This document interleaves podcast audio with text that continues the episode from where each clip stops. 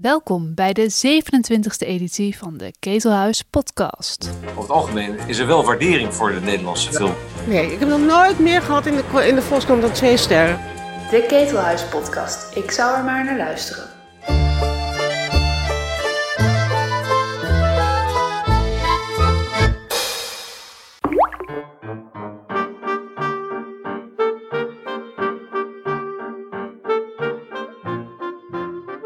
Producent en regisseur Wil Koopman, ze werd in 1956 geboren in Amsterdam, kennen we onder meer als de vrouw achter Gooise Vrouwen en als de vrouw achter Oogappels, de succesvolle televisieserie over ouders en hun pubers. Jarenlang werkte Koopman nauw samen met haar levenspartner Lex Wertwijn, de cameraman en scenario-schrijver die in 2017 kwam te overlijden. Wil Koopman dus. Floortje Smit ging met haar uit wandelen. Ik heb geen idee. Waar gaan we heen wandelen? Nee, je hebt daar het uh, Westerpark. Kunnen we doen? Ja. Dat lijkt mij een leuke wandeling. Zo, kunnen we zo een rondje? Doen we. Ik moet wel eerlijk zeggen, ik heb mezelf eventjes gegoogeld met jouw naam erbij. Want ik dacht toch even kijken of ik, of ik ooit iets gerecenseerd heb van je. Nou, ik krijg wel altijd twee sterren in de Volkskrant. Dus ik moest er even over nadenken. Nee hoor. ik heb ook een abonnement op de Volkskrant. Nee, ik heb even gekeken. Ik heb, ik heb Gooise Vrouwen gedaan. Die heb ik volgens Oh, mij echt drie sterren gegeven. Nee. Nee, ik heb nog nooit meer gehad in de, in de Volkskrant dan twee sterren. Echt? Ja. Ik heb hem nagelezen. Hij was best positief hoor, die recensie. Maar toch twee sterren. Ja, nou ja, dat- ik weet het niet meer. Maar ik hoorde inderdaad dat jij altijd alles onthoudt. Dat weet ik niet. Maar ik onthoud, ja, je onthoudt natuurlijk altijd alle slechte recensies. De leuke vergeet je. Ehm, en ik, eerlijk gezegd, ehm, kan ik er soms ook wel wat mee met die recensies. denk ik, ja, dat begrijp ik. Of eh, ik denk, nou ja, jammer dan. Wat is dan iets waarvan je denkt, nou dat begrijp ik wel. Of daar leer je er dan iets van? Bedoel je dat? Nou ja, soms zit er misschien wel een dip. Als iemand zegt, ja, dan zakt de film weg. En denk ik, ja, dat he- dat heeft hij goed gezien. Of, eh, ehm, ja, dan denk ik, ja, dan denk ik, dat heeft hij goed gezien. En eh, daar moet ik gewoon beter op letten in de volgende film. Dus dat is eigenlijk helemaal niet zo slecht. Waarom lees je het eigenlijk allemaal? Oh, ik dat sorry. je een enorm tempo hebt qua wandelen. Sorry, ja, ik, ik heb inderdaad een enorm tempo qua wandelen. We gaan langzaam aan. Nu al niet meer. Nee, het is echt heel, heel snel ook. Omdat eh, ik heb heel erg last van die pollen. Dus eh, dit gaat echt zo snel nu. Ik krijg er al wel vaker klachten over, maar ik ben vrij klein en ik heb vrij korte beentjes. Dus ik heb geleerd dat ik altijd andere mensen bij moet houden. Maar wij zijn ongeveer even lang, zie ik. Ja, ja, en ik heb ook hele kleine beentjes. Maar je, je hebt echt een moordtempo qua wandelen.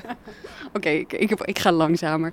Ehm, we, gaan, we gaan praten eigenlijk naar aanleiding van, eh, van Oogappels. Ik persoonlijk vind ik een van de leukste Nederlandse series. Ik geniet er ontzettend van. Ehm, seizoen 3 is dit. Jij bent ooit op het ehm, idee gekomen. Eh, hoe kwam je hierop? Eh, ik wilde altijd een serie doen voor de VARA. En ik werd er ook voor gevraagd. En toen ben ik gaan, de kranten gaan lezen. En toen zag ik iets over helikopterouders. En dat waren ouders die de hele tijd hun kinderen in de gaten houden via de telefoon.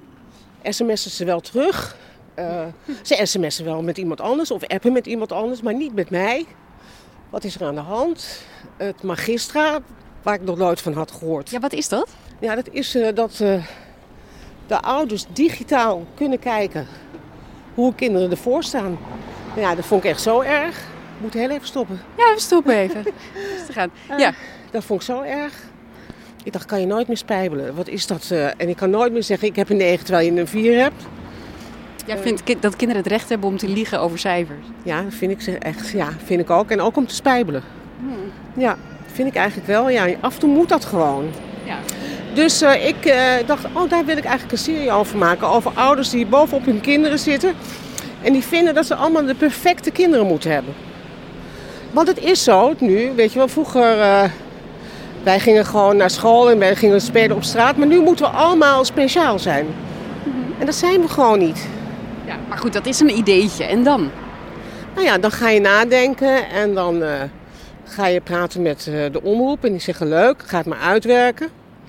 En dan bel je eh, Roos Ouwehand. Dan zeg je Roos, daar had ik al Doris mee gedaan. Ehm, kunnen we daar eens over nadenken? En ik heb dit en dat idee. En dit, dit zijn een beetje een paar personages. En, eh, nou, en zo gaan, is de samenwerking begonnen. Hoeveel van jezelf zit er dan in? Eh, veel van onszelf, ook van Roos en ook van eh, Lex. Want ik heb natuurlijk een kind, Roos heeft kinderen, Lex. Dus er zit veel van onszelf in. Heel veel eigenlijk. Ja, Ja, want ik las dat jij zelf ook een keer een werkstukje hebt geschreven, s'nachts uh, voor je zoon. ik, hij was niet zo'n goede leerling. Of hij was best wel een goede leerling, maar had er geen nooit zin in. En eh, dus hij moest een eindexamen doen. eh, een biologie-eindexamen. Toen heb ik een heel werkstuk over een konijn zitten maken. En ik heb de Kamer van Damocles gelezen, snap je? En, en gewoon gezegd, nou, dit is er aan de hand in het boek, dat en dat. En dus ik heb het hele uitreksel geschreven. Maar je was dus zelf ook een soort helikopterouder. Eh, ja, eigenlijk wel. eigenlijk wel, ja. Maar dat komt ook omdat, omdat we gewoon, ja... Omdat je eigenlijk... Ja, ik dacht later, het is ook dat je... Je gaat je ook een beetje schamen als je kind niet echt mee kan. En ik vond het eigenlijk, dat vond ik eigenlijk ook heel erg. Dat er, zijn kinderen, zoals mijn kind, die zijn gewoon niet geschikt voor school. Die moet je gewoon denken, gooi die de maatschappij in, laat die het lekker uitzoeken. Er zijn gewoon kinderen niet geschikt voor school. En ik vind dat heel jammer, want ik denk dat dat zijn echt laadbloeiers. Of ze zijn niet gezien in de klas. Je hebt ook kinderen die zijn niet gezien in de klas. Die, zijn, die klassen zijn zo groot, die kunnen zich overal achter verschuilen. En dan ziet zo'n docent ze niet. En die, en die, ver- ja, die vergaan eigenlijk in die grote groep. Nou, dat vond ik heel erg. Dus dacht, daar gaan we iets over maken. Ondertussen zitten er nog veel meer echt hele grote thema's in. Hè. Depressie zit erin, er zit drugsgebruik in, eh, de ouders gaan scheiden, eh, de kinderen raken op het slechte pad. Ehm, wa- was, dat, was dat ook de bedoeling, dat je allemaal dat soort problemen wilde gaan aankaarten? Ja, er zijn natuurlijk heel veel kinderen eh, hebben last eh, eh, van OCD bijvoorbeeld. Hè? Dat is nu een heel goed programma met Jan Kooijman op de televisie die, eh, die daar iets over maakt, over dwang. Eh, nou, dat vonden wij echt belangrijk om dat aan de, aan de kaart te stellen. Dat er gewoon echt heel veel kinderen zijn met depressie of met OCD of met een andere... En dat je daar gewoon echt heel erg beducht op moet zijn en wat mee moet doen. En dat het gewoon ook een ziekte is. En dat het niet een modeverschijnsel is. Nou, dat vonden wij heel belangrijk. Nou klinkt het bijna alsof je dat allemaal problematiseert in die serie, maar dat is natuurlijk helemaal niet zo.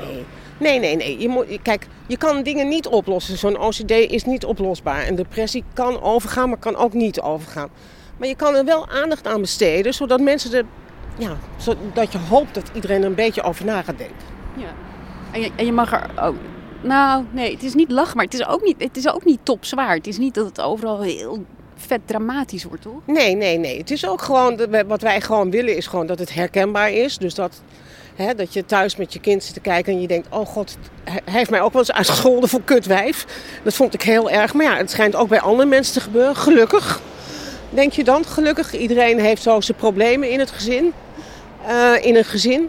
En, eh, en wij wilden het niet topzwaar maken, maar ook niet heel licht. Ja. Het is geen Gooise vrouwen. Nee, nee zeker niet. Wie, wie- vind jij zelf eigenlijk het leukste personage? Wie is het meest herkenbaar voor jou? Nou, het, het leukste, kijk, ze zijn me allemaal even lief, hè? Dat, eh, dat, dat is gewoon zo. Maar Merel is wel, ja, ik herken dat, eh, dat controlegedrag. Eh, dat je wil dat alles goed gaat en dat je wil dat alles gaat zoals jij dat wil dat het gaat. Dus dat is wel, ja, dat is wel het type waar ik wel het meest mezelf ook in zie. Merel is een, is een vrij keiharde, ambitieuze zakenvrouw. Dat ben ik eigenlijk ook. Eh, dus dat zeg ik ook heel eerlijk. Ik ben ook ambitieus. En ik, eh, maar ik, ben- ik, ben ook, ik heb enorme controledrift ook. Dus eh, dat klopt. Maar ik vind Carola en ik vind Fabi, wat ook een controlemoeder is. Ja, daar, daar, daar heb ik ook van alles mee. Dus ehm, er is niet een favoriet. Ik, moet, ik herken natuurlijk ook wel wat van die ambitieusheid en, en die controledrift van, van Merel. Maar op een of andere manier irriteert ze me dus ook. Ik kan niet precies uitleggen waarom. Ja, dat vind ik erg. Dat moet je toch proberen. Want waar irriteert ze je dan? Ik weet het niet. Misschien vind ik haar zo jou empathieloos. Empathie. Nou, dat is het dus niet. Dat is, het is inderdaad, ze laat wel emotie zien als, als, het, als het gaat over die scheiding met is Eline. ook. Hè? Heel vaak als ze alleen is, dan zie je haar gewoon dat je denkt, ach god, arme. Maar ze komt ook voor ons op, hè? gelijke lonen, vrouwen gelijk aan mannen. Dat is ook heel fijn. Ja. Een van de dingen die ik dus wel ontzettend leuk vind aan, eh, aan Merel is dat ze opvliegers heeft. Volgens mij is het het eerste personage wat ik gezien heb dat gewoon zo regelmatig gewoon opvliegers heeft. Ja, ook omdat wij, eh, ik heb het al meegemaakt, zeg maar. Eh, dat het heel hinderlijk is in je, in je werkzame leven en in het dagelijks leven als je opvliegers eh, krijgt. Ehm, dat je echt denkt, oh iedereen ziet nu dat ik vuurrood word of dat ik helemaal drijfnat ben. Eh, dus wij vonden dat, ja, ik, ik wilde dat toch aan de kaak stellen, omdat het allemaal zo niet over wordt gesproken. Het wordt, het wordt steeds meer over gesproken over de overgang, gelukkig. Dat het ook iets is van een, we kunnen beter rechtdoor, Ja. Eh, van een afscheid van iets. Dus ik vond het wel fijn dat we dat, eh, nou, ja, je kan ook heel veel van Merel kwijt voor jezelf. En, en wat Roos ook, hè. Roos kan ook heel veel in Merel kwijt. Nou ja, nee, maar ik vond het mooi omdat het inderdaad iets is wat je, wat je niet vaak ziet. En daarvan zie je toch dat, dat er... Oh, we moeten rennen. Daaraan zie je toch ook dat er, dat er vrouwen aan eh, meeschrijven en, en regisseren. Ja, zeker. Eh, ook, dat, zijn dat zijn van we hebben dus bijvoorbeeld ook een onderwerp komt aan de orde en dat heet menstruatiearmoede. Dat is een zaak die zij verdedigt dit seizoen. En dat laatst wij ook dat er heel veel meisjes zijn die geen tampons of maandverband kunnen veroorloven. Dus die spoelen die tampons uit en hergebruiken ze. Nou ja, dat is echt afschuwelijk als je daarover nadenkt. Eh, dus ik zei tegen Roos, dat moet er echt in. Het is te erg voor woorden dat, dat meisjes moeten hergebruiken van tampons. Het is afschuwelijk. En toen lazen wij weken later dat eh, in Schotland zijn de tampons en de maandverband zijn dus gratis. Ja, ze zijn ermee bezig. Ja. ja. Dus dat zijn dingen waarvan ik denk, ja, dat moet gewoon gezegd worden. Dus je bent een beetje een activist eigenlijk. Nou, Roos ook, hè? Met z'n tweeën. En met Lex. Met z'n drieën zijn we best wel... Nou, ik vind het wel goed om dat soort dingen aan de kaak te stellen. Omdat niemand... Als je zegt menstruatiearmoede, zegt iedereen... Hé, wat is dat nou weer? Ja. Maar het is dus, dus wel... Maar het is wel grappig, want je bent natuurlijk, je staat bekend om, om eh, nou ja, eigenlijk het meest bekend ben je natuurlijk van, eh van Gooise Vrouwen, grote publieksfilms. Ehm, dat lijkt eerder een soort commerciële insteek te hebben dan dat je natuurlijk een activistische insteek hebt. Ja, ik kom wel uit een links gezin hoor. Mijn eh, ouders waren behoorlijk links. Eh, en ik heb ook echt in, eh, in eh, hoe heet het, demonstraties gelopen tegen de oorlog in Vietnam. Dus dat heb ik allemaal gedaan. dus eigenlijk ben ik toch wel een beetje... Nee, ik ben nog steeds links. En ik vind gewoon dat er heel veel misstanden zijn in de wereld. Ja, en als wij de kans krijgen om dat een beetje goed te verpakken in een dramaserie, is dat heel fijn. En voor een groot publiek dus en juist. voor een groot publiek, ja. Ja. ja. We kunnen nu zo of we kunnen zo om. Even kijken. Wat is het mooiste rondje? Welk rondje loop jij het liefst? Ik doe altijd zo en dan ga ik zo terug. Oh ja, zo hier langs de, het is langs de volkstuintjes bij het, eh, ja. het Westerpark. Ja. Kom je hier vaak? Ik kwam hier vaak in het begin van de lockdown. Ging ik eigenlijk elke dag. Maar wij gingen vanaf 1 juli weer draaien, of 1 juni. Dan, toen is het verwaterd, helaas. Hoe was dat eigenlijk om weer terug te zijn op een eh, filmset? Maakte jij je zorgen daarover? Over de veiligheid van mensen? Eh, ja, want het is wel je verantwoordelijkheid. Dus we hadden ook een manager die dat goed in de gaten hield. We werden elke dag getemperatuurd. We werden eens in de week getest. Eh, eh, zeg maar, als mensen moesten kussen met elkaar, werd het ook allemaal getest. Dus we waren echt heel voorzichtig. En eigenlijk hebben wij ja, niets gehad. Dus dat is ongelooflijk fijn. Dat wij gewoon helemaal geen... we hebben één keer gehad een acteur die het kreeg. En toen konden we gewoon zeggen, nou ja, eh, blijf lekker thuis. We draaien wel iets anders. Maar voor de rest hebben we eigenlijk heel weinig hinder eronder gehad, van gehad. We hebben wel heel veel getest. Maar zo iemand is dan toch twee weken uit de running? Dat is best, ja, dat is best ingewikkeld voor je draaischema als Ja, het een belangrijke acteur het, is. eh, we konden het gewoon opschuiven naar iets later, gelukkig. Want dat is wel fijn als je met een groot gezelschap draait. Ehm, dus dat, dat kon heel makkelijk. Ja, dus we hebben dat wel echt gered. Dus dat vind ik echt heel knap.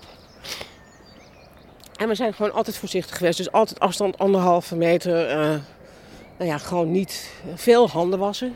Hele zachte handen had ik in die tijd ook. Heb ik nog steeds. Van het wassen de hele tijd. Dus eh, nee, we, zijn echt, we hebben het goed gedaan, vind ik. Corona speelt ehm, geen rol in deze serie, maar ik zag wel dat niemand handen schudt als ze elkaar ontmoeten. Eh, de- alleen de kinderen schudden handen, maar niet de volwassenen. Eh, en dat hebben we gedaan omdat ik niet wist eh, toen wij het gingen schrijven en weer gingen draaien hoe de wereld eruit zou zien. Ik vond het ook wel fijn omdat het drama is om het niet te doen. Eh, omdat ik denk dat mensen er ook wel helemaal klaar mee zijn. Ja, dat is wel zwaar. ja. En, ehm, en het is drama. Dus ik denk, ja. ehm, het is wel een tijdsbeeld, maar toch een ander soort tijdsbeeld. Dus ik heb wel de schermen laten hangen in de, in de winkels. Maar ik doe, eh, en we houden wel een beetje afstand. Ja, en op een camping zie ik een sticker op, de, op, de, op het eh, spiegel zitten. Ja, dat, dat laat ik wel zitten. Maar ik ga niet met mondkapjes en dat soort. eh, dat, dat, dat, we dachten dat moeten we niet doen. Hey, we zijn dus nu, eh, even kijken, we zijn, oh kijk een terrein. We zijn aan het randje van het, eh, het Westerpark. Ehm, kwam je hier, want je woonde hier vroeger in de, in de buurt toch, in de Jordaan? Ja, maar dat park was toen niet echt fijn. Eh, ik had een oom wonen, die was hier opzichter. En volgens mij beheerde hij, en die, die woonde hier ergens in een huis ook. Maar het was niet fijn. Het was echt gewoon een donker park. Dus je ging er niet heen. Nee, ik ging er nooit heen. Ik, en ik woonde trouwens, ik woonde in de Jordaan tot mijn vierde. En daarna ging ik naar de Kinkerstraat. Dus wij gingen veel naar het Vondelpark. Wat voor, wat voor nest kwam je eigenlijk uit? Wat, wat voor Eh, ouders mijn had je? eh, vader was vuilnisman en mijn moeder huisvrouw. En eh, het was ongelooflijk warm, want wij mochten echt alles proberen. Moesten wel ook een half jaar volhouden, dat was weer jammer dan. Als je op de muziekschool zat met blokfluit, snap je, dat was ontzettend jammer. Maar goed, Eh, het gaf wel een soort van doorzettingsvermogen. En mijn moeder vond echt dat wij moesten leren. En dat, dat voelde, voelde jij dat eigenlijk ook zo, dat dat echt dan moest? Nee hoor, ik vond het prima. Ik dacht, het heeft mij echt wel eh, doorzettingsvermogen geleerd. Zeg maar doorzetten, dan kom je ergens. Eh, of gegeven, laat ik het zo zeggen. En, ehm, en ik- mijn moeder vond echt ook echt dat wij gewoon moesten leren. En ook eh, bijvoorbeeld autorijden. Wij hadden echt op ons 18e al ons rijbewijs. Mijn vader was het daar niet zo mee eens, vrouwen achter het stuur. Een beetje ouderwets natuurlijk. Eh, maar dan was mijn moeder, die ging daar dwars tegen in. En mijn moeder had zwarte band judo. Echt? Ja, dus die kon hem dan nog wel eens op de grond gooien als ze het er niet mee eens was. Dan nam ze hem in de houtgreep. Maar ik vind dit, wacht, ik, ik moet even ik plaatsen, hè, je moeder. Want die is dus, dus wel gewoon huisvrouw. Maar Ja. hoe haal je dan een zwarte band judo? Deed Nou, ze dat, dan gewoon als deed ze hobby? daarvoor. Dat deed ze daarvoor. Dus ze heeft volgens mij tot, tot haar vierde of vijfde maand gejudo terwijl ze zwanger was van mij. Ja, dus misschien heb ik daardoor die harde klappen opgevangen, ik weet niet. En, eh, maar zij kon dat nog wel. Zij kon mijn vader gewoon goed in de houtgreep nemen als het niet met hem eens was. Dus dat was wel heel grappig altijd. Volgens mij word je ook eh, eh, geestelijk stevig van judo namelijk. Nou, dat is ze ook, want ze is nu leeft nog steeds. Ze is 92 en eh, mijn vader is vrij jong overleden. En, en, en ja, zij is wel een goed voorbeeld geweest in de tijd dat Lex overle- overleed. overleed. Dat zij, want zij is zo goed doorgegaan in haar eentje. En dat is wel het goede voorbeeld voor mij.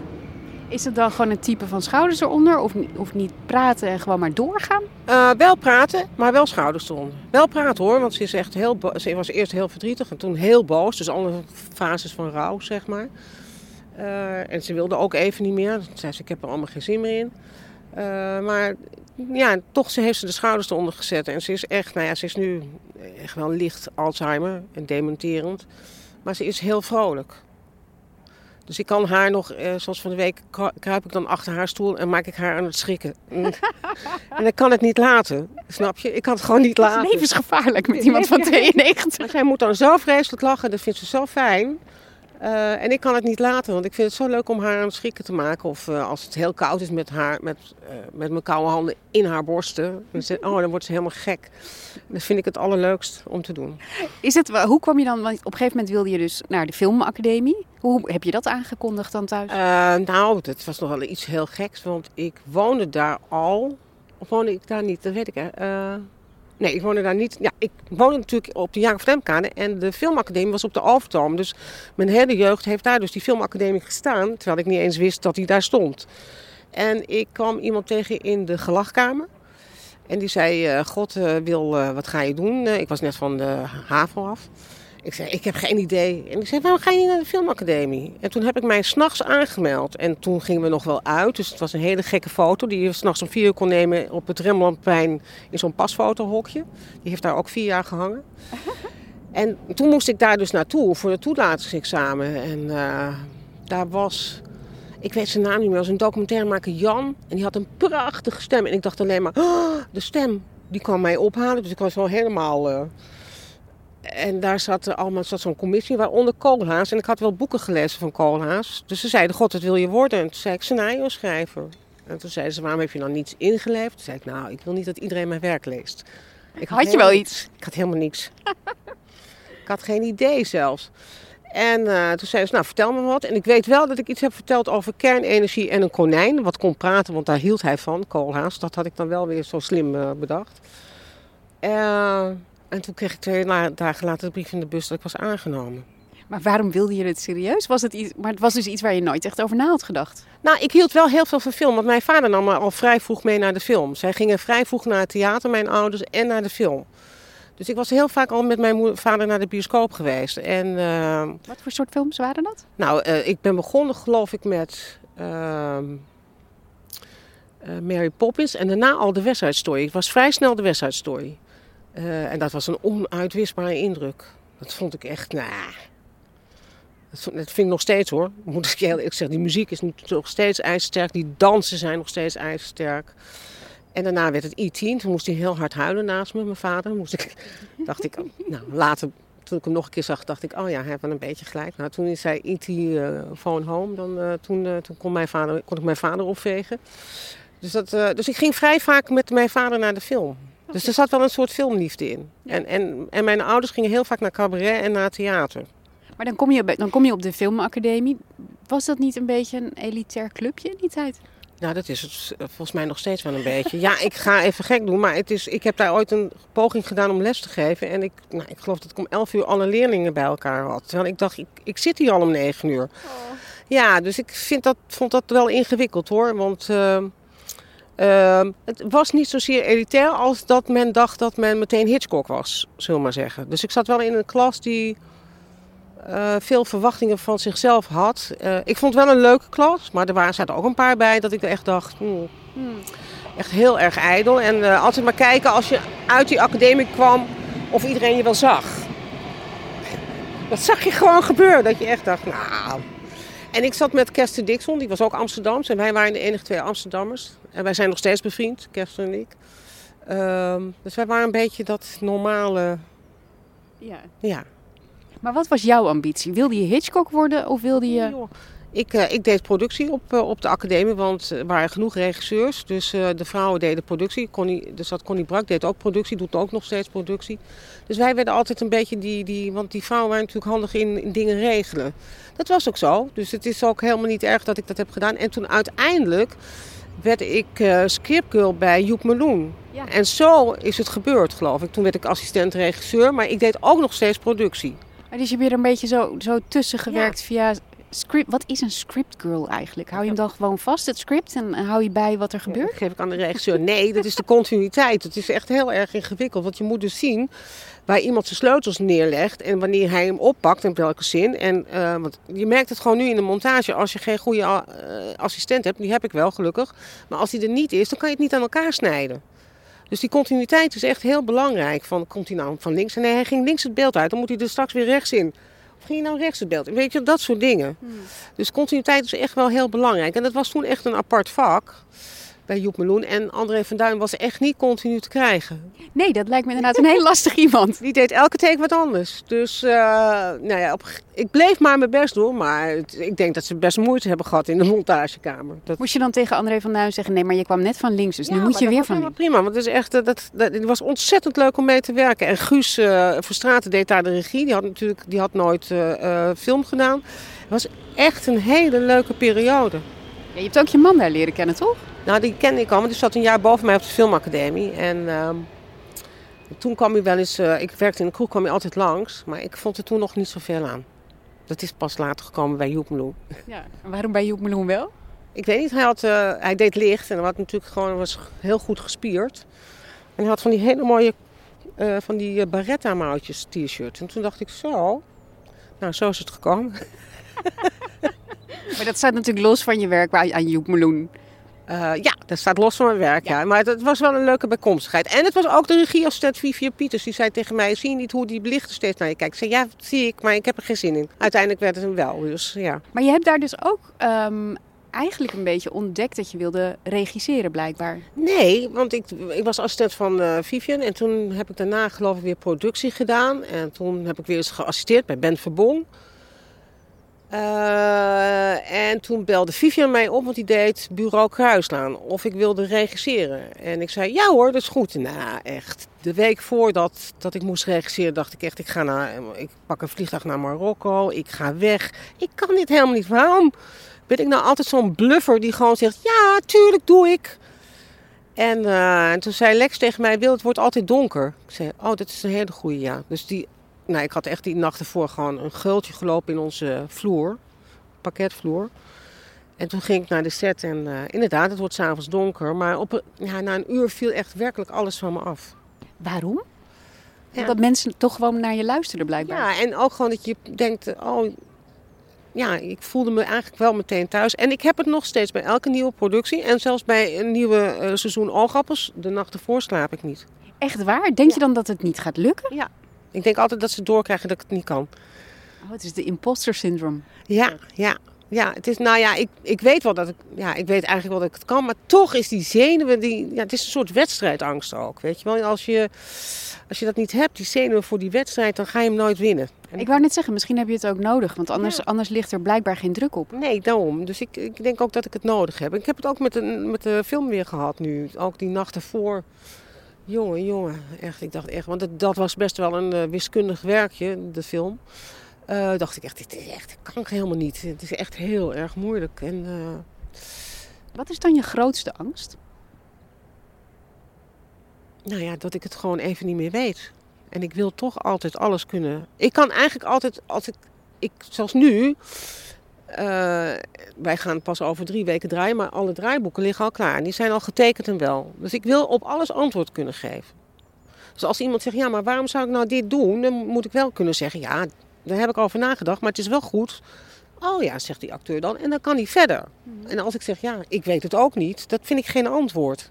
Maar op een filmset kan je natuurlijk nooit alles onder controle hebben. Want je hebt, alles loopt uit. Uh, de tijden lopen ja, uit. Ja, maar dat is niet inhoudelijk, snap je? Ik vind de inhoud moet ik onder controle hebben. Kijk, als het uitloopt qua tijd, daar kan ik dan weinig aan doen. Ja, ik kan zeggen, uh, ik moet misschien iets uh, sneller de takes goedkeuren. Wat ik wel meestal doe hoor. Ik ben ook wel tevreden, heel snel tevreden met take 1. Want als ik denk het is goed, dan is het goed.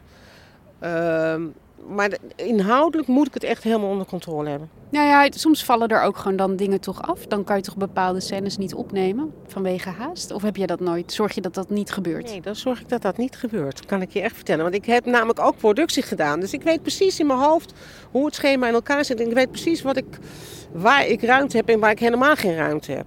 Dus ik zo'n dag heb ik helemaal onder, onder, onder de knie. Het is grappig, want ik heb, ik heb natuurlijk uh, de knipselmap doorgelezen, As You Do. Um, en ik, zag, ik kwam heel veel opmerkingen van acteurs tegen. Die zeiden, het is zo heerlijk om met haar te werken, want ik krijg altijd alle vrijheid. Uh, dat kost wel tijd, toch? Ja, maar als jij zelf weet uh, wat je wil, kan het makkelijk. Want dan weet je dus dat het binnen de, de context past van jouw gedachten over die scène. En dan kan hij die vrijheid pakken. En waarom geef je die vrijheid? Ik denk altijd dat het iets oplevert, omdat een acteur er ook over nagedacht heeft. Uh, ik heb erover nagedacht, maar die acteur ook. Dus ik denk altijd, nou ja, laat maar zien hoe jij het dan de insteek uh, vindt. En dat kan soms heel verhelderend zijn. Dan kan ik echt zeggen, oh ja, nou ja, hartstikke goed. Ja, laten we het zo doen. En soms zeg ik, nee, nee, nee, nee, dat kan niet. Want dan gebeurt er daar en daar gebeurt dat. Dus dat kan nooit, want het sluit niet op elkaar aan. En dan doen we het op mijn manier. Maar ik vind het altijd wel fijn om te zien wat een acteur erover denkt, over die scène. Je, je werkt heel vaak samen met uh, Linda de Mol. Moet het echt zo klikken met een acteur? Nou, het is wel fijn als het klikt, ja. Het is, het is niet fijn als het niet klikt. Uh, maar dat heb ik eigenlijk zelden meegemaakt dat het niet klikt hoor. Uh, dus dat ken ik niet. En ja, Linda is gewoon gebeurd bij Spangen. Toen ging zij, ik produceerde dat, dus ik deed productie, ik regisseerde het niet.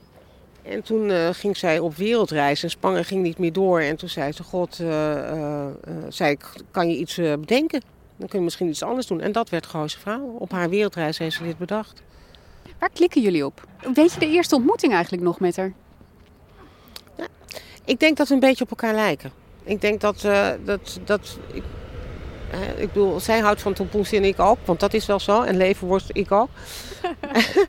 en zij houdt van spelletjes, ik ook. Maar het is ook gewoon de manier van hoe we in het leven staan. De nuchterheid en ook gewoon... Want kijk, zij heeft een ambitie en ik ook. En dat werd eigenlijk toen we gingen samenwerken, versterkten we elkaars ambitie. Dus het werd steeds beter, beter, beter, beter. En dat is leuk. Want je haalt steeds meer uit jezelf. En dat komt wel omdat... Ja, ik denk wel dat we op elkaar lijken, dat dat het is. En toen ze terugkwam hè, met dat idee van Gooise vrouwen, dacht jij toen meteen, ja, Ja, dacht ik meteen. Ja. En toen hebben we een aantal eh, eh, vrouwelijke schrijvers uitgenodigd om de personages in te vullen. Dus eh, Daphne Dekkers en, en Saskia Noord en Helene van Rooyen. En, en Linda zelf. En ehm, die hebben de personages gemaakt. En toen zijn de schrijvers bijgekomen. Ik dacht meteen, ja, goud. Je zegt, je zegt vrij specifiek vrouwelijk. Dat was dus ook een, een, een echte Ja, er keuze. zijn wel vier vrouwen die, die de hoofdrol spelen. Dus het is wel fijn dat, dat de vrouwen dan het... eh, het, het eh, eh, uiteindelijk hebben heel veel mannen het ook geschreven. Maar de, de personages zijn bedacht door de vrouwen, ja. En had je toen al ergens het idee dat het zo'n enorm succes zou worden? Ik, wij, keken de allereerste uitzending in een café op de Zeedijk, de Casablanca. Die heeft een heel klein theatertje. En dan gingen we altijd met z'n allen de eerste aflevering kijken. En nou goed, eh, ik kijk dan nooit mee, want dat kan ik helemaal niet aan. Want als mensen dan niet lachen of zo, nou, met de hele crew en cast. En ik stond buiten en ik kreeg wel 60 sms'jes, telefoontjes, appjes. Ik dacht echt, hè, wat gebeurt er allemaal? En ook van collega's. En volgens mij schreef Hans Beerkamp eh, de volgende dag in het NRC dat hij het echt hartstikke goed vond. Toen dacht ik, oh, nou, dat zou best wel eens goed kunnen zijn. En toen werd het echt een gigantische hit. Is dat belangrijker voor je dan eh, kijkcijfers? Recensies? Ja, of in ieder geval dit soort... Eh, stel je voor dat, dat, dat het door de helft was gekeken, maar die waren wel zo enthousiast geweest. Had ik ook prima gevonden. Want ik vind bijvoorbeeld nu met oogappels de twitters vind ik echt geweldig. Iedereen die zo ontzettend eh, leuk twittert over, eh, over oogappels. Ja, dat vind ik eigenlijk prettig. Dan interesseren me die kijkcijfers minder, merk ik. Ik vind het leuk dat iedereen zo reageert. Ja, cijfers zeggen natuurlijk ook heel weinig eigenlijk. Ja, je kan ook zijn blijven hangen, weet je wel, omdat je geen zin hebt om te zeppen. Dus je weet het niet. Nou, ik denk wel dat wij, we hadden nu vanochtend met uitgesteld kijken weer 1,4 miljoen kijkers. Dus we hebben wel een vast publiek van 1,4 miljoen. En dat vind ik toch wel leuk. Vind jij dat er in Nederland wat ehm, misschien met dédain wordt gekeken naar publieksfilms? Eh, nee, want het publiek omarmt het. Het gaat meer over dat je. ehm, eh, het- wat het grappige was natuurlijk dat je, je krijgt iets voor 1 miljoen en je krijgt iets voor 100.000. Maar voor 2 miljoen hadden ze niks. dat is natuurlijk heel erg leuk. Dus toen moesten ze echt iets ontwerpen bij het filmfonds, want het was er gewoon niet. Wat werd het eigenlijk? Eh, iets in het rood. Ik heb hem hangen op de wc. In het rood is het eh 2 miljoen. Dus dat was echt heel erg leuk. En ja, dédain. Het is gewoon. Ik vind gewoon dat er en publieksfilms en arthouse films moeten worden gemaakt. En die moeten elkaar gewoon een beetje helpen en bestuiven. En eh, ik vind het, vind het altijd nog wel een pre dat wij gewoon ons geld konden terugbetalen. Ik dacht, dan kan er daar mooie films mee worden gemaakt. Of arthouse films. En ik vind het leuk dat de mensen. Ik, ik, ga, ik, heb die, ik zie de films nooit meer naar de mix. Want dan heb ik die films zo vaak gezien, dan ben ik er echt helemaal klaar mee. En ik had eh, twee, een eh, tante en oom die wonen in Spanje, die waren hier. En die zei, goh, Wil, vind je het toch leuk om met ons even mee te gaan naar Gooise Vrouwen? Het was Gooise Vrouwen 1, geloof ik. Zei, nou oké, ga ik even mee. Ehm, en ik zat dus met publiek. En er zat een vrouw voor me, die zat zo hard te lachen... dat ik gewoon moest lachen om die vrouw. Want ik dacht echt, wat gebeurt hier allemaal? En dan gaat dus, eh, Martin gaat optreden en dan gaat lampjes gaan aan in de, op, eh, in, in, de, in de arena. Ze stonden op en begonnen te klappen. Ik dacht, wat gebeurt hier allemaal? Want dat heb ik ook wel een keer gedaan, maar dat was bij Robocop van eh, Paul Verhoeven. Maar dit was echt gewoon dat ik dacht, wat grappig. En toen dacht ik, daar doe je het uiteindelijk voor. Ja. Eigenlijk doe je het voor je publiek en doe ik het echt niet voor recensenten en eh, filmfondsen en dat soort instanties. Toch is het wel interessant dat ehm, jouw, jouw series worden altijd enorm bejubeld en de bioscoopfilms iets minder. Ja, ja. Kan dat nou? Ik heb geen idee. Ik heb geen idee. Maar ik, ik denk dan, ja, ik vind gewoon, ik, ja. Nou, dat is niet waar, want App eh, geeft mij altijd vier sterren. Dus eh, nee, dat is helemaal niet waar. App is altijd wel, eh, ehm, nee, ik, ik weet het niet. Nee. Nou ja, ik, ik vind het prima eigenlijk. Ik kom toch op een gegeven moment, op een, op een moment kom je in je leven dat je denkt, nou prima, dan niet. Maar de mensen vinden het leuk. En dat gaat, ik vind het toch gewoon leuk dat het publiek het heel erg leuk vindt. En dat er overal elke keer staat uitverkocht, uitverkocht, denk ik zo. Weer uitverkocht. Hartstikke leuk. Wat ik grappig vind is, ik zag op je, je cv, je hebt ook eh, vrouwenvleugel gedaan. Dat was een hele spraakmakende. Waarom moet je zo lachen? Ja, dat was een hele leuke tijdje. Daar moet ik lachen. Nee, wij moesten natuurlijk elke zondagmiddag met de bus naar Luxemburg. En dan kwamen we vrijdagavond terug. We draaiden dat in Luxemburg in een studio. Dus dat was bijna een soort, eh, een soort subwereldje. Ja, ja, ja, en Luxemburg is ongelooflijk saai. Ja. Dus eh, ja, het is een heel saai land. dus er was ook niet veel te doen daarna. Dus wij zeiden altijd s'avonds, nou, en dan gaan we heel vroeg naar bed. Het lukte gewoon nooit. Elke nacht lagen we allemaal om drie uur in bed. En dan stonden we echt om zeven uur, maar toen waren we nog jong. eh, Rise and Shining op de set. En dan gingen we gewoon weer door. En dan zei ik s'avonds, nee jongens, vanavond ga ik echt vroeg. Nee, echt niet. Dus ik weet nog wel dat ik de eerste keer toen ik terugkwam na een seizoen... had ik gewoon geen stem meer van het roken. Want ik rookte toen nog heel erg. Ik rookte echt zoveel. Eh, van het roken. Ik had gewoon, kon helemaal niet meer praten. En we hadden echt zo'n goede club, vrouwen en crew. Ja, het was ontzettend leuk. En ik vond het leuk dat ik dan op zaterdag bij de bakker stond. En dan hadden we, ehm, had iemand een huppelkutje genoemd of zoiets. En dat was nog zo'n woord wat nog helemaal niet werd gebruikt. En toen zei ze, oh, en gisteravond zei iemand huppelkutje. Nou. en dacht ik, ja, leuk hè. En dat moest ik dan altijd zo, vond ik zo leuk. Die hoorde altijd het commentaar in de winkel terug. Ja, wat, het grappige waar ik eigenlijk naartoe wilde is dat het, dat was een hele baanbrekende serie eigenlijk hè, destijds. Er zat een, een lesbisch personage in. Het dit is de eerste Nederlandse serie waarin eh, mensen van kleur ook werden opgevoerd. Nee, dat was al in Kruislaan. Nee, dat zat in Kruislaan ook hoor. Het, viel wel op.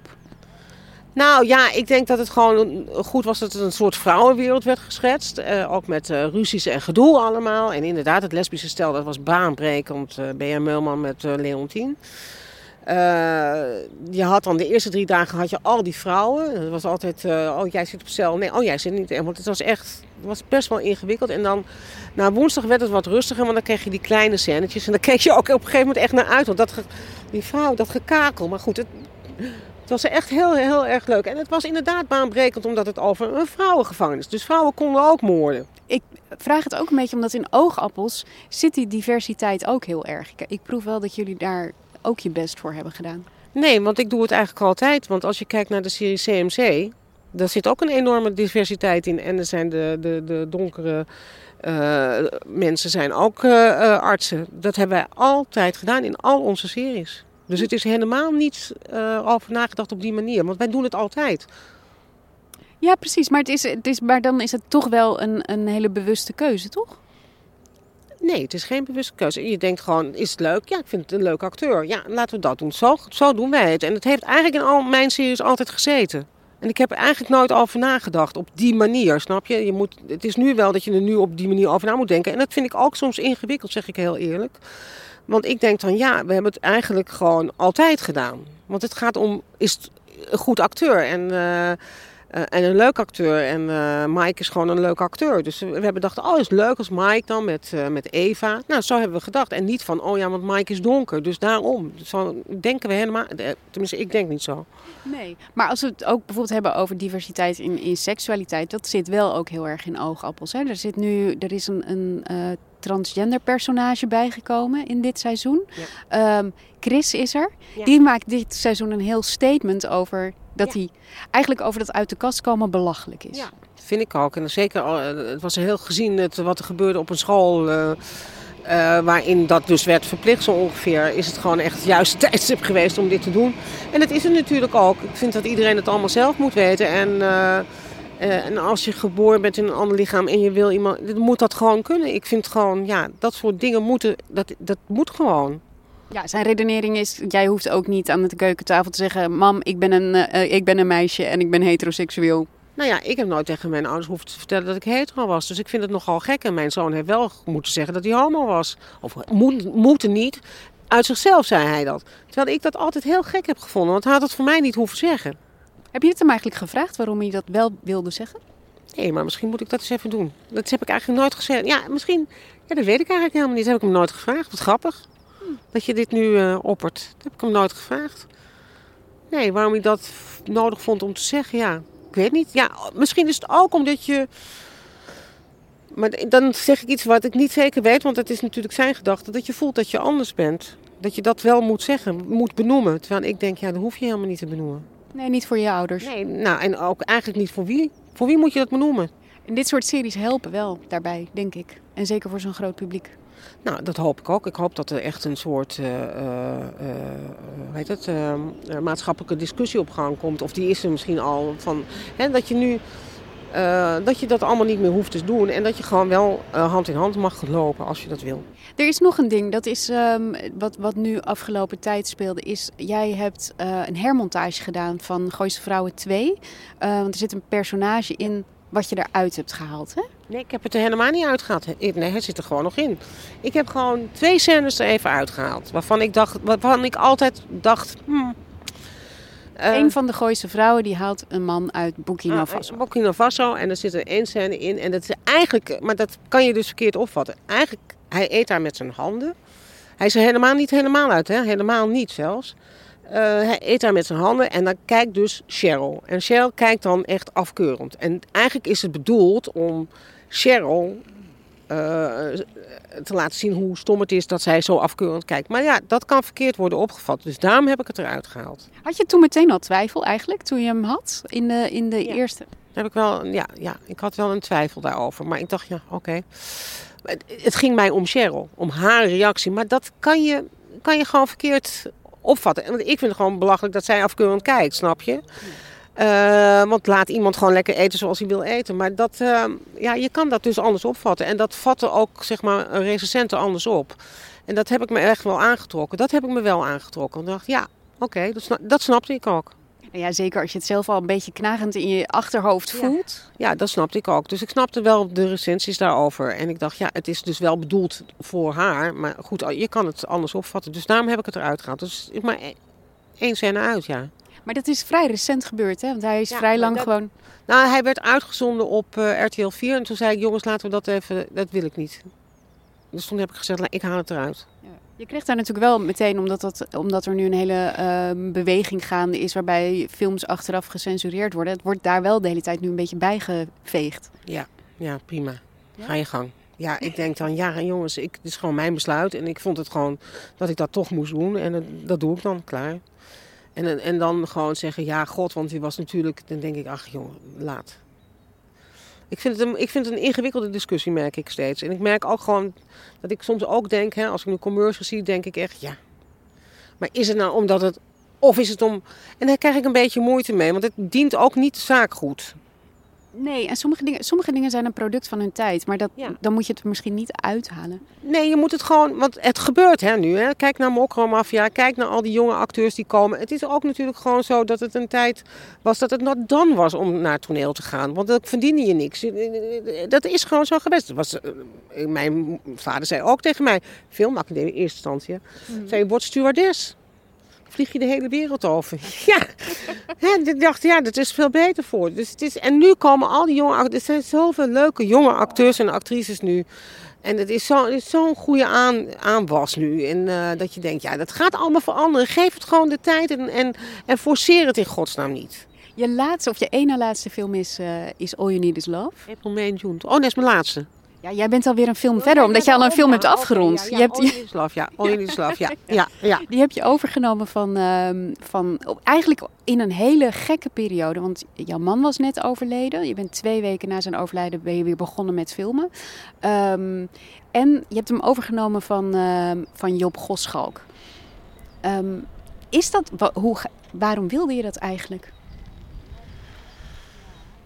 Ja, waarom wilde ik dat? Ik geloof dat ik. ehm, waarom wilde ik dat? Ja, dat weet ik eigenlijk niet meer. Ik denk gewoon dat ik wilde, heel hard wilde werken. Om, eh, om gewoon op een set te staan. En eh, ehm, het is natuurlijk gewoon heel groot verdriet als je man eh, overlijdt.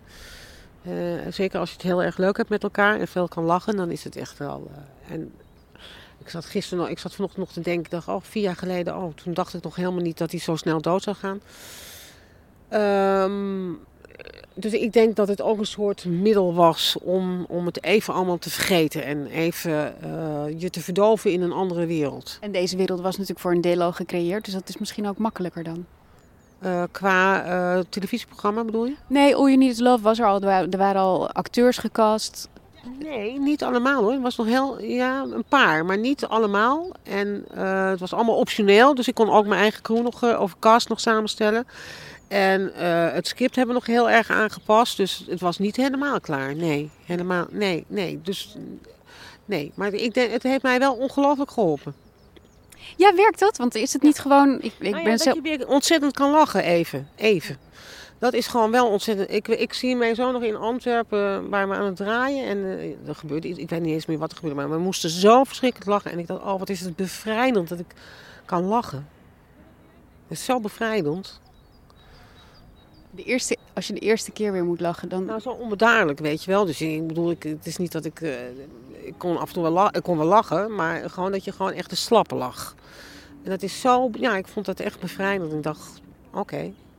Maar als je, als je gaat werken, hè, want ik bedoel, dat, dat, is een, eh, dat zou ik ook vrij snel doen, denk ik. Met verdriet demp je vrij makkelijk met werk. Maar krijg je het dan niet later nog gewoon drie keer zo hard terug? Ehm, ja, ik weet, het is nog niet gebeurd. Ik bedoel, ik denk elke dag aan hem en het is allemaal verwerken. En ik denk dat hij ongelooflijk trots was geweest op Roos en mij. Als hij ziet wat, we- wat we nu doen. En ik vind het heel stom dat hij dat allemaal niet meer ziet en meemaakt. Dat vind ik echt heel erg eigenlijk.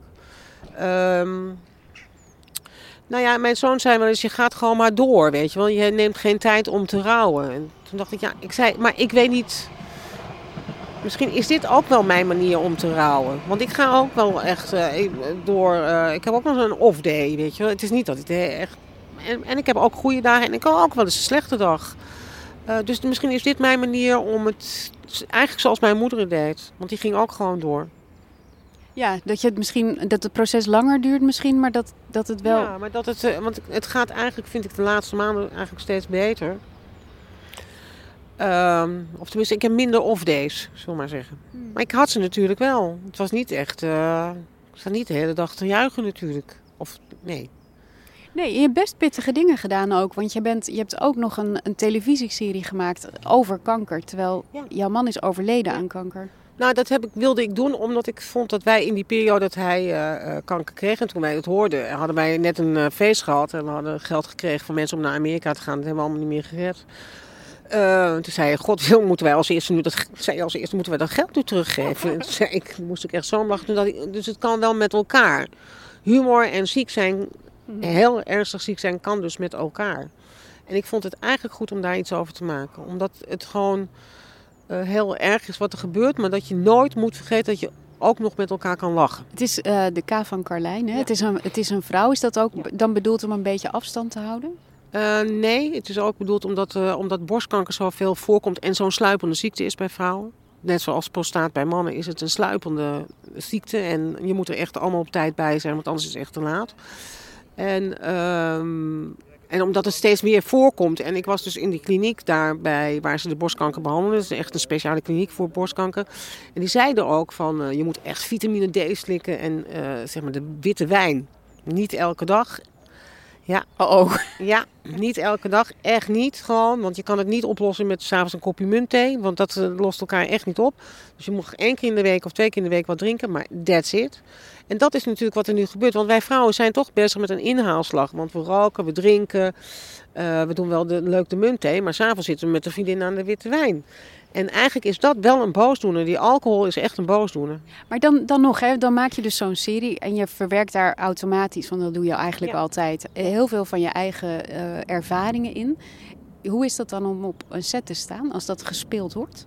Nou, er zijn momenten geweest dat ik wel echt dacht... eh, Oeh, moest ik echt wel even, even, even, even weglopen. Even. Dat ik dacht, oh, nu komt, nu komt het heel dichtbij, weet je wel. In zo'n ziekenhuis. Of als ze, oh, Chit speelde dat ook wel echt heel goed emotioneel. Dan dacht ik echt, oh nee, nee, nee.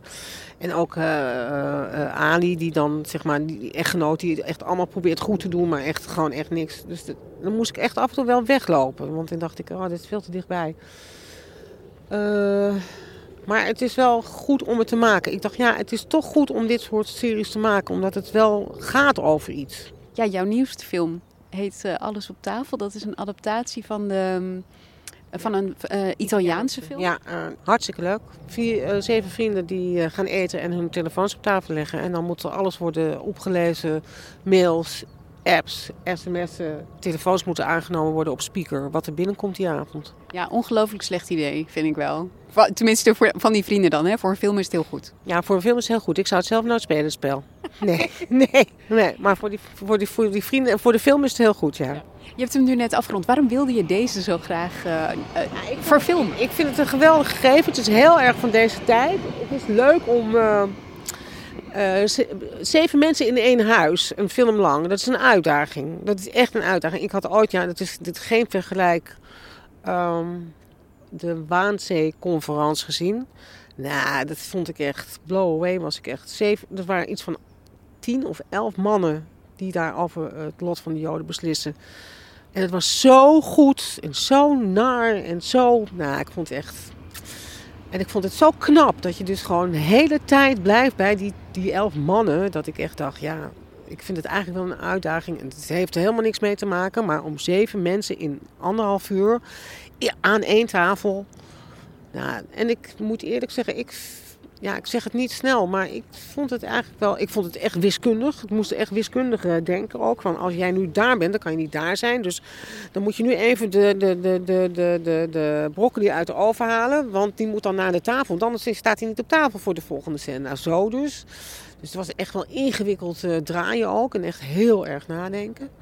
Maar ik vind het, vond het wel leuk. Ik vond het echt een uitdaging. Maar je, vond het geen belemmering dat iemand het al een keer gemaakt heeft, al geregisseerd heeft? Nou, dat is er natuurlijk wel. Dat, is, dat vond ik wel een belemmering. Maar ja, aan de andere kant, kijk, de Italianen hebben het in de studio gedaan. En die hadden twee ruimtes. Die hadden de keuken en de huiskamer. En ik had maar één ruimte, want ik heb het op locatie gedaan. Dus het is één grote ruimte. Dus de keuken zit aan de huiskamer. Het is één grote situatie.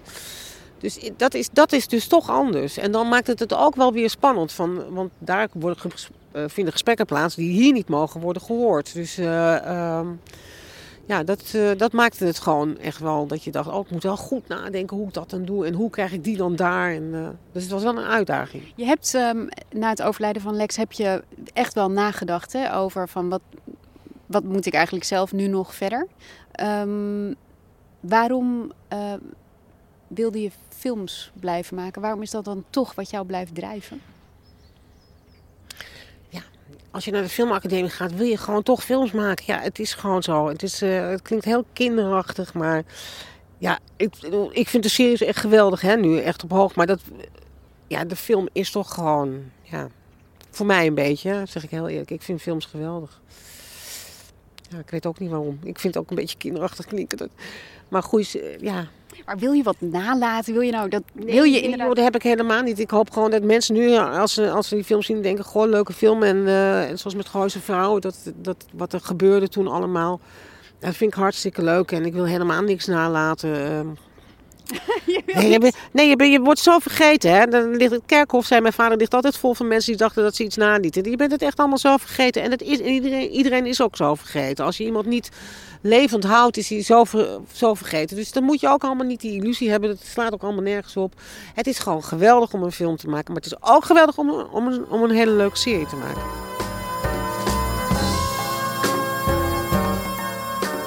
Tot zover deze Ketelhuis podcast. Je vindt de Ketelhuis podcast in je favoriete podcast app en natuurlijk op onze website ketelhuis.nl/slash podcast. Abonneer je vooral zodat je geen enkele aflevering mist en leuk als je een reactie achterlaat. Hou ons in de gaten, we zijn snel weer terug met een nieuwe podcast.